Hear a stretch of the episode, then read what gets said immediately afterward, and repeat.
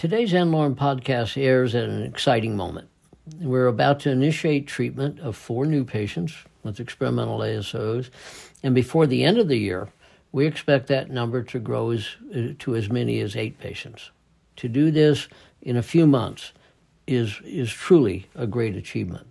The work required to support initiating treatment with an experimental ASO is enormously complex, and an IND document for an n-Lorem patient is more than a thousand patients.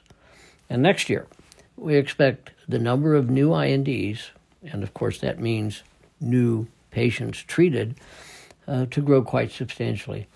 As we look to a longer term future, we've put, in, uh, put the infrastructure in place to treat thousands of patients. While the discovery and development of an optimal personalized ASO is extremely challenging, and we bring decades of experience and AI informed automation to that process, the challenges do not end there. We then have to manufacture the ASO and assure that it is pure. Finally, the ASO must be put into vials under sterile conditions so that it can be administered to our patients. That is where uh, our partner Argonaut comes in. Argonaut performs the highly regulated process called sterile fills.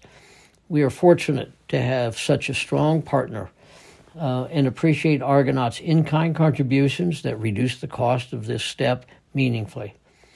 We're also pleased to welcome Argonaut as a sponsor of the n-Lorem podcast series. Many of our partners and other organizations are now becoming sponsors, we welcome sponsors. And if interested in sponsoring our, our webcast, please contact us at podcast at nlorem.org.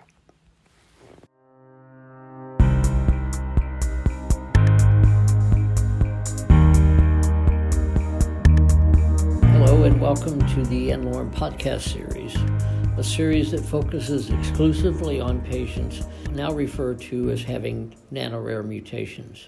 I'm Stan Crooke, and I'm the founder, chairman, and CEO of n-Lorem. If it sounds impossible to you that any drug discovery technology could discover and develop a new medicine for a specific patient in 12 to 15 months, then provide that medicine for free to, for life, uh, you can imagine my re- reaction more than four years ago when I first realized that it might be possible for the technology that was created under my leadership to do exactly that. And it certainly is possible and we've already proven that it can be done. And we've treated now 14 patients by doing that. Given that I've already provided a basic framework to understand how drugs work and come to be, and discuss the basics of ASO technology, in this podcast, I will focus on a more detailed step by step explanation of how we actually make the impossible possible at n-Lorem if you listen to any of our podcasts or any of my presentations, you've heard me argue that the only organization that is fully capable of discovering the best personalized ASO for a single patient efficiently and expeditiously is n-Lorem. I would imagine that you've wondered why I take that position. Of course, the reason is we inherit and benefit from more than three decades of pioneering effort to create ASO technology. The first step in creating an optimal ASO for a patient is to identify the best sites in the target RNA that needs to be altered uh, for that particular patient. Since RNAs are many thousands of nucleotides long, we evaluate ASOs designed to bind to hundreds to thousands of sites. And we call that process ASO site screening. So let's begin there. The first question is why do we have to screen hundreds of to thousands of sites in an RNA to find an optimal site to bind the ASO? Well, there are several very good reasons. RNAs are very large and they have very complex three dimensional structures. The ideal site for an ASO to bind to a target RNA is an area in that RNA that is basically unstructured. RNAs are so complex that it's not possible to predict the structure of RNAs in cells. The problem is even greater because RNAs don't exist as RNAs in cells. They have many proteins associated with them and that are bound, and they form structures called ribonucleoproteins, or RNPs. Therefore, we screen not the RNA, but the target RNA in a very complex three dimensional structure comprised of RNA and proteins that we call RNP. In fact, the same RNA can have different structures at different times and be bound by different proteins. So, screening is essential. Now, over the last three decades, we've screened many millions of ASOs of a wide range of chemistries and designs. We've screened those ASOs in scores of cell lines, including human derived cell lines. And then those efforts have been followed up in thousands of studies in various animal species and, of course, in tens of thousands of patients. All those data have been integrated into enormous databases coupled to machine learning, and that then has created an ever more sophisticated algorithm that helps us rapidly design the right sorts of ASOs and avoid problem types of, of ASOs. Further, ASO screening is highly automated. So we can screen hundreds to thousands of sites in an RNA very rapidly, very inexpensively. And we have proven over and over again that the more sites screened, the better the performance of the ASO. Therefore, this uniquely capable approach that is accessible at n-Lorem is critical to enhancing the potential for success in treating nanorare patients. But if we had only screened ASOs and not invested broadly and consistently in understanding the molecular mechanisms that explain the observations that we make during screening and in treatment, it is unlikely that RNA targeted drug discovery technology would exist today. And certainly, it would not be capable of discovering and developing and providing personalized experimental ASOs to patients with nanorare diseases for free for life the leverage to advance the technology and steadily improve the performance of ASOs derives from the seamless integration of ASO medicinal chemistry with ever deeper understanding of molecular mechanisms uh, by which ASOs produce their effects, coupled to massively parallel screening and AI analytics with all that has been learned in animals and in man over these decades.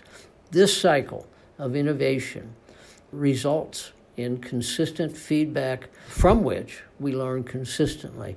And that process has been in play for more than three decades and is ever more productive. And that is how we come to be where we are and how we come to be able to do what we're doing. To understand the final element that makes it possible to meet the needs of many uh, patients with nanorare diseases, one must understand that within a chemical class, all the ASOs of that chemical class are very similar. And they behave very similarly because they only differ in their genetic zip code or sequence. Consequently, we can predict the behavior of an ASO that we just discovered based on the behaviors of hundreds of ASOs of the same chemical class that preceded it. This means that before we even begin developing a personalized ASO for a patient, we have a very good idea of the right dose to use, the right route of administration, and how often to administer the ASO.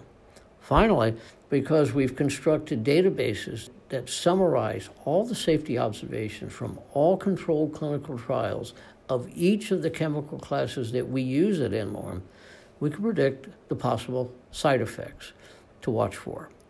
Given that the safety databases have been published, treating physicians and patients or parents can inform themselves as well. And the FDA has access to these databases as needed, as desired, also. This then means that we can be confident that we're exposing n-Lorem patients only to prudent risks, and that we can keep our patients and parents and regulators fully informed. the choice we have made in, to focus solely on RNA targets in liver and kidney after systemic dosing subcutaneously, the eye after direct injection in the eye, the CNS after injection of the ASO into spinal fluid, and the lung after aerosolized administration assures that low doses will be needed and that we really understand what we're doing, further enhancing the potential of, for benefit and reducing risk for our patients. Now, what happens when an application is submitted? Well, what actually happens then is the application is submitted, and prior to the application being submitted, a great deal of work has taken place. The patient has been identified as potentially having a nanorare mutation and referred to a tertiary care center to be genetically and phenotypically characterized.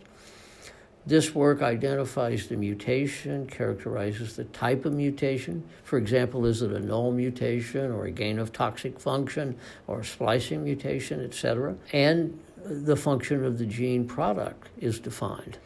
The other major effort is to define the phenotype and identify the principal manifestations of the mutation that make the patient sick.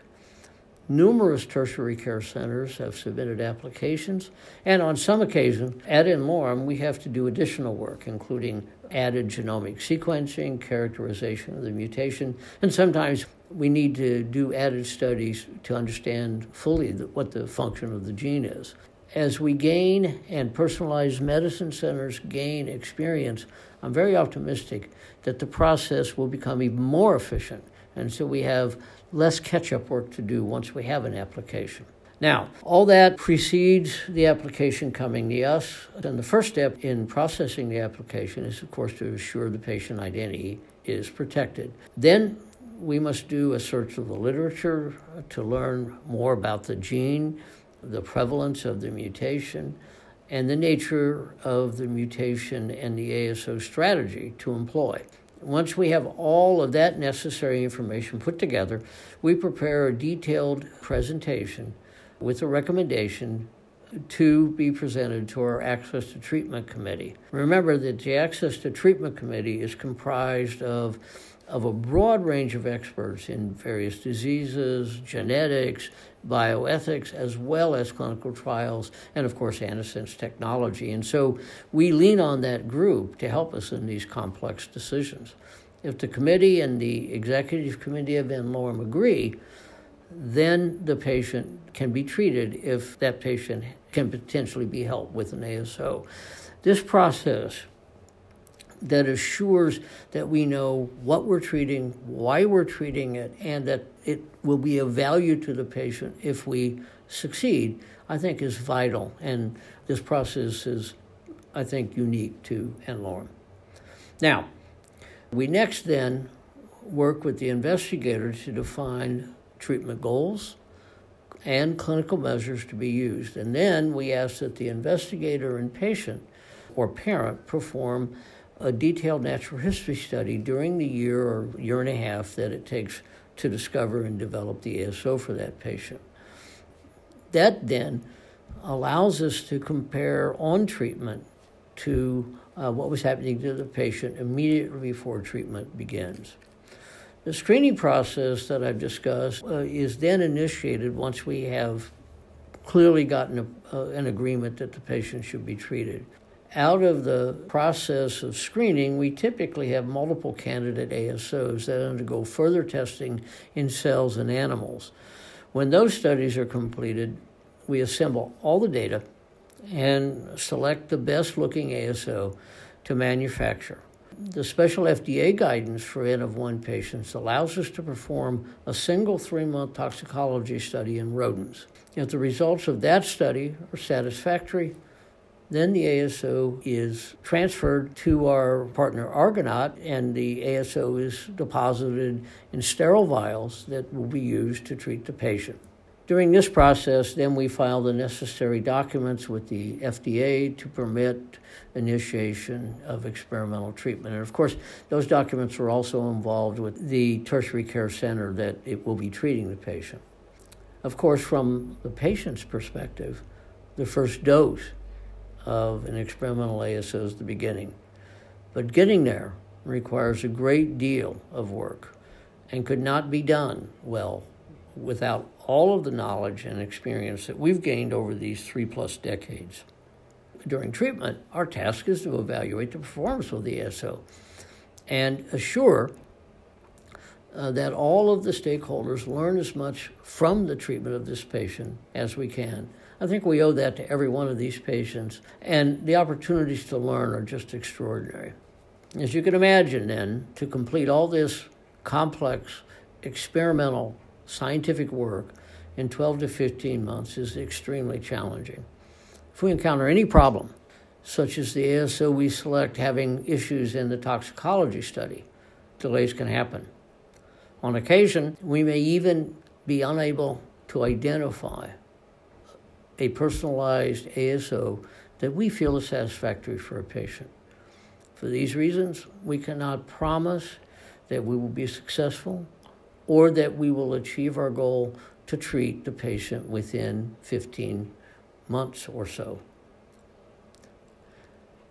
So, what we can do and can promise is that we will do everything possible to meet the needs of our patients. Uh, we will do everything possible to meet the needs of every single one of our patients. And that is the only promise that we can make.